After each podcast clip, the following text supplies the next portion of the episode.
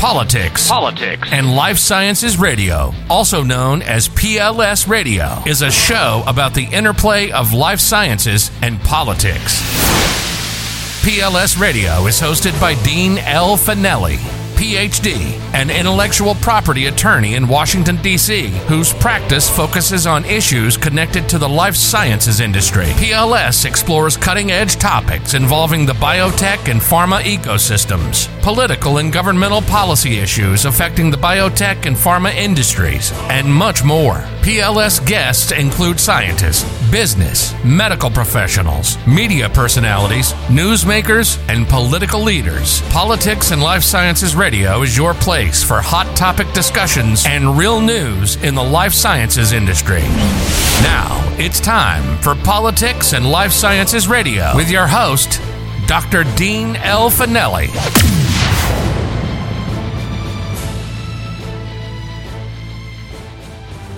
Good afternoon, everyone. This is Dean Finelli on Politics and Life Science Radio. Thank you for joining us today here, where we talk about all the issues in the life science industry, just the facts and the politics that influence the life science industry. I'm very pleased today to have Mr. Jay Oliver on the show. Jay is a radio talk show host and conservative political commentator in New York.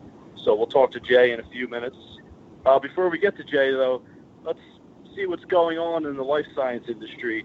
Some big news as it relates to Alzheimer's disease. Uh, the FDA approved a new Alzheimer's drug. Uh, this is the first time in almost two decades that a new drug for Alzheimer's has been approved, and this is certainly good news because uh, the drugs that are currently out there for Alzheimer's treat the symptoms, but they don't get to that underlying cause. Here, uh, this new drug uh, from Biogen actually gets to the underlying cause to slow the progression of the disease. Uh, so hopefully, uh, you know, this will be uh, a positive result. And the reason I say hopefully is because there's a there was a lot of debate on this drug, whether it worked, uh, whether it should be approved, and I think ultimately it came down to there's a small subpopulation. there's about six million people in the country that suffer from Alzheimer's. About 25% of those people that are in an early stage that have a particular uh, indication uh, or biomarker for these uh, will be eligible for this drug. So uh, that's certainly good news. There's definitely a tremendous amount of people that are suffering and have been suffering and waiting for this approval. So we'll see how that works out. Uh, as far as the COVID 19 situation goes, we continue to move forward. The president has said he wanted 70% of the country vaccinated or 70% of adults vaccinated by July 4th. Uh, we'll see how that goes. It looks like we were on track to hit that. Uh, certainly, the number of daily administrations, we've heard a lot of news about those numbers dropping precipitously, and it seems to be tied directly to that J and J pause uh, as you may recall, the Johnson and Johnson vaccine was shown to, in a very small group of people, uh, have this side effect of blood clots.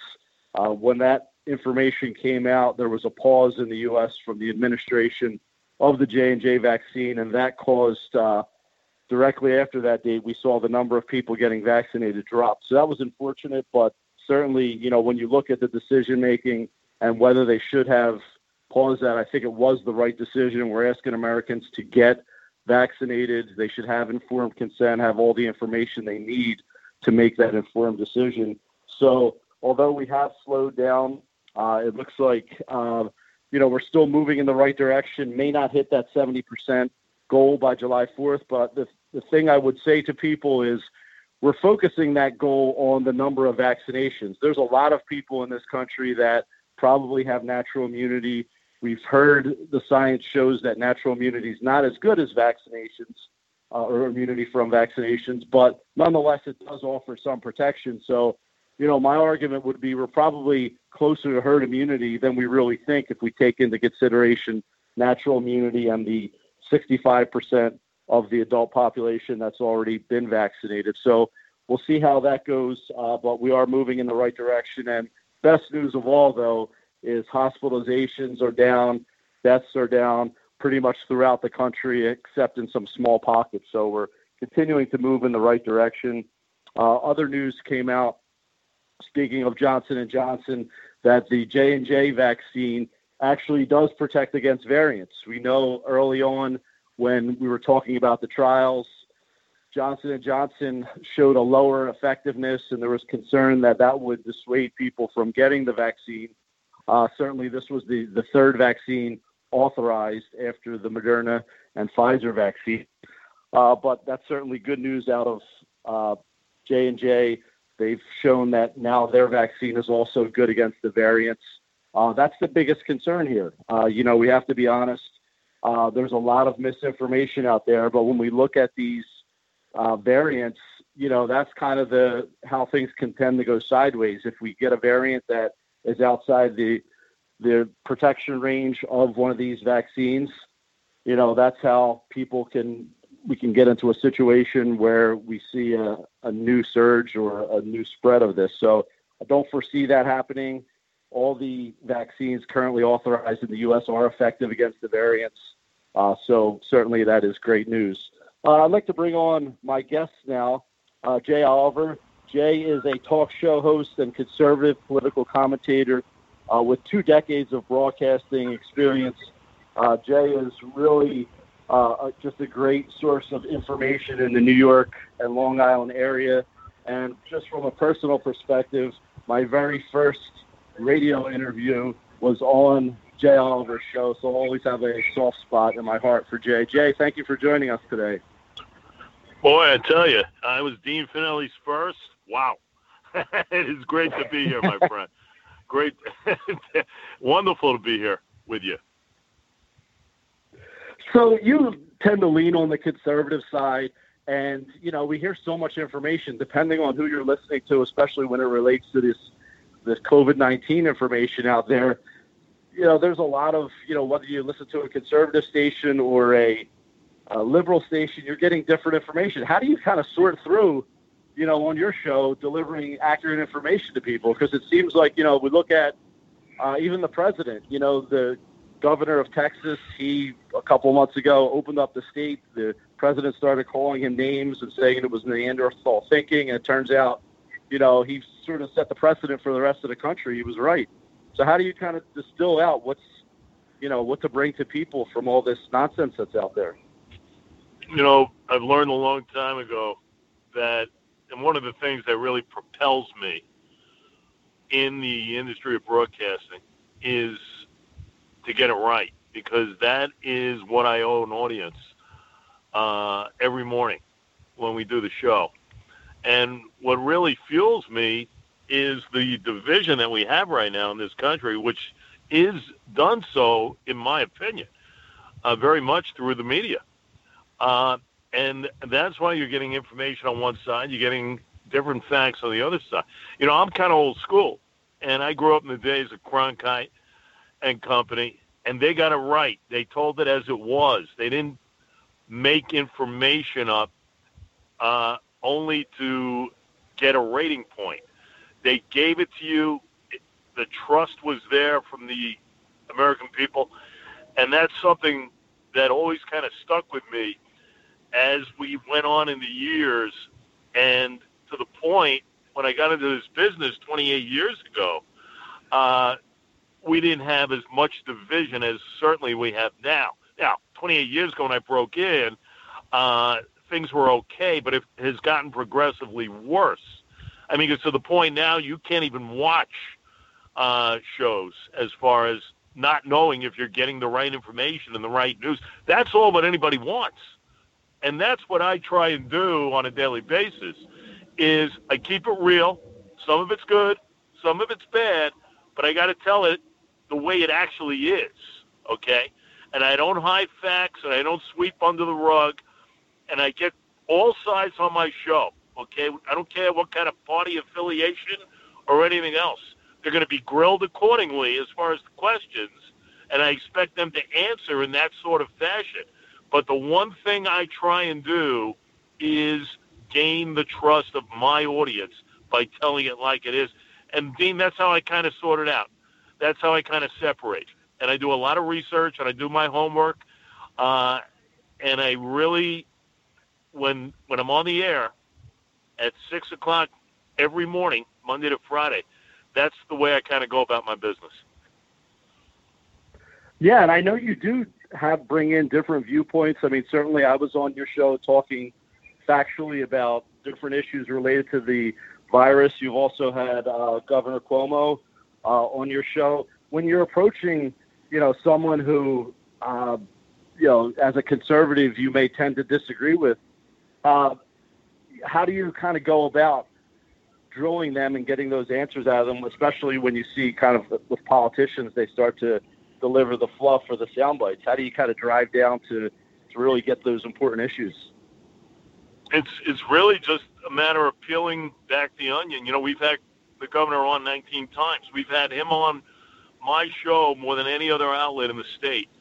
Um, and you know, it got to the point where when questions had to be asked, uh, and some tough ones, and there was some tough questions going on because at the time of the uh, nursing homes and everything else that was going on with COVID, you know, that's when the heat started to come on a little bit, and we have to ask those types of questions. You know, we have to be true to the audience because it's about credibility, and the one thing you never want to lose as a broadcaster is the credibility factor. So I think you got to be very true to yourself.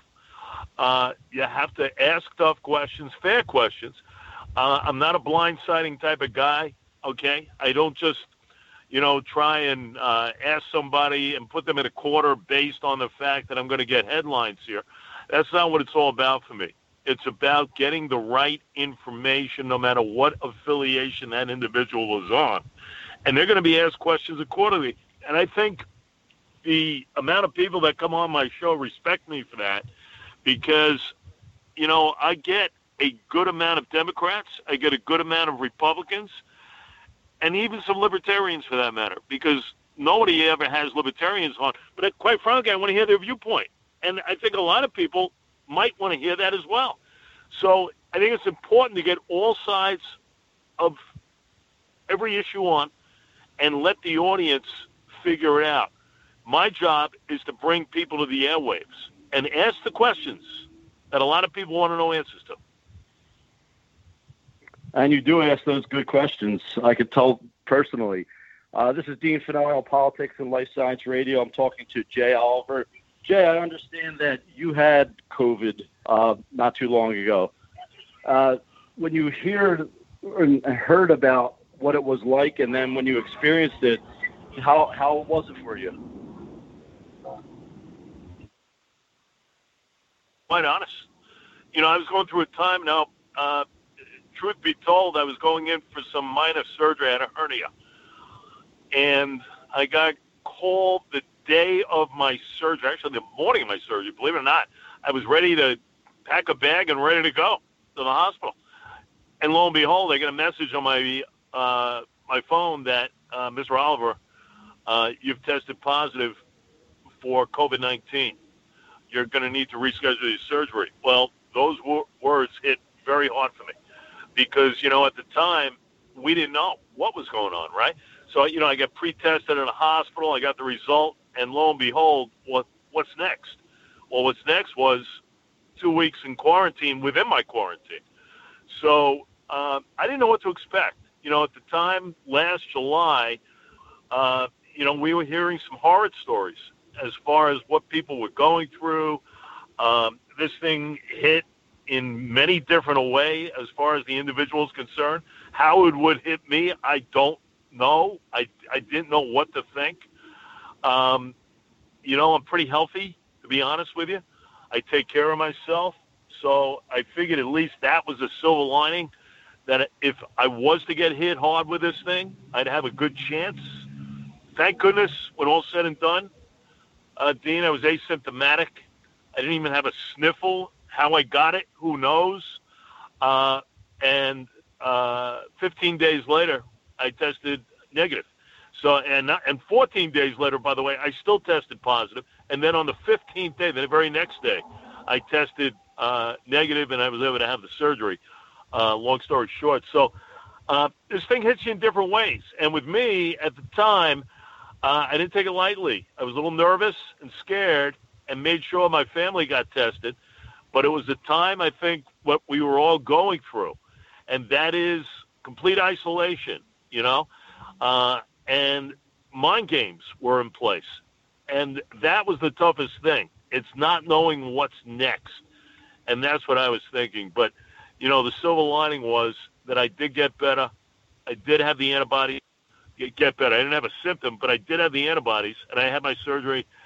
And all I could tell people is just be very careful out there at the time, because when I got it, you know, it was at a time when everything was kind of coming into play with this uh, with this virus.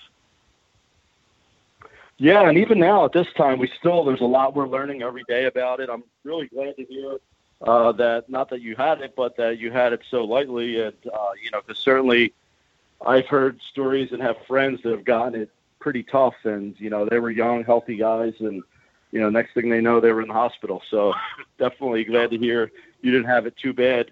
And just want to thank you, Jay, for joining us today on Politics and Life Science Radio. It's always an honor talking to you, and appreciate you taking the time to speak with us today. Always a pleasure, my friend. I look forward to having you back on 1039 LI News Radio, and certainly uh, whatever you need me for uh, in the future for your own endeavors, I'm there for you. Thanks so much, Jay. It's always a pleasure. Have a great week, everyone, and we will join you later. Thank you for listening to Politics and Life Sciences Radio with Dr. Dean L. Finelli. For more information, check us out at facebook.com slash politics and life sciences.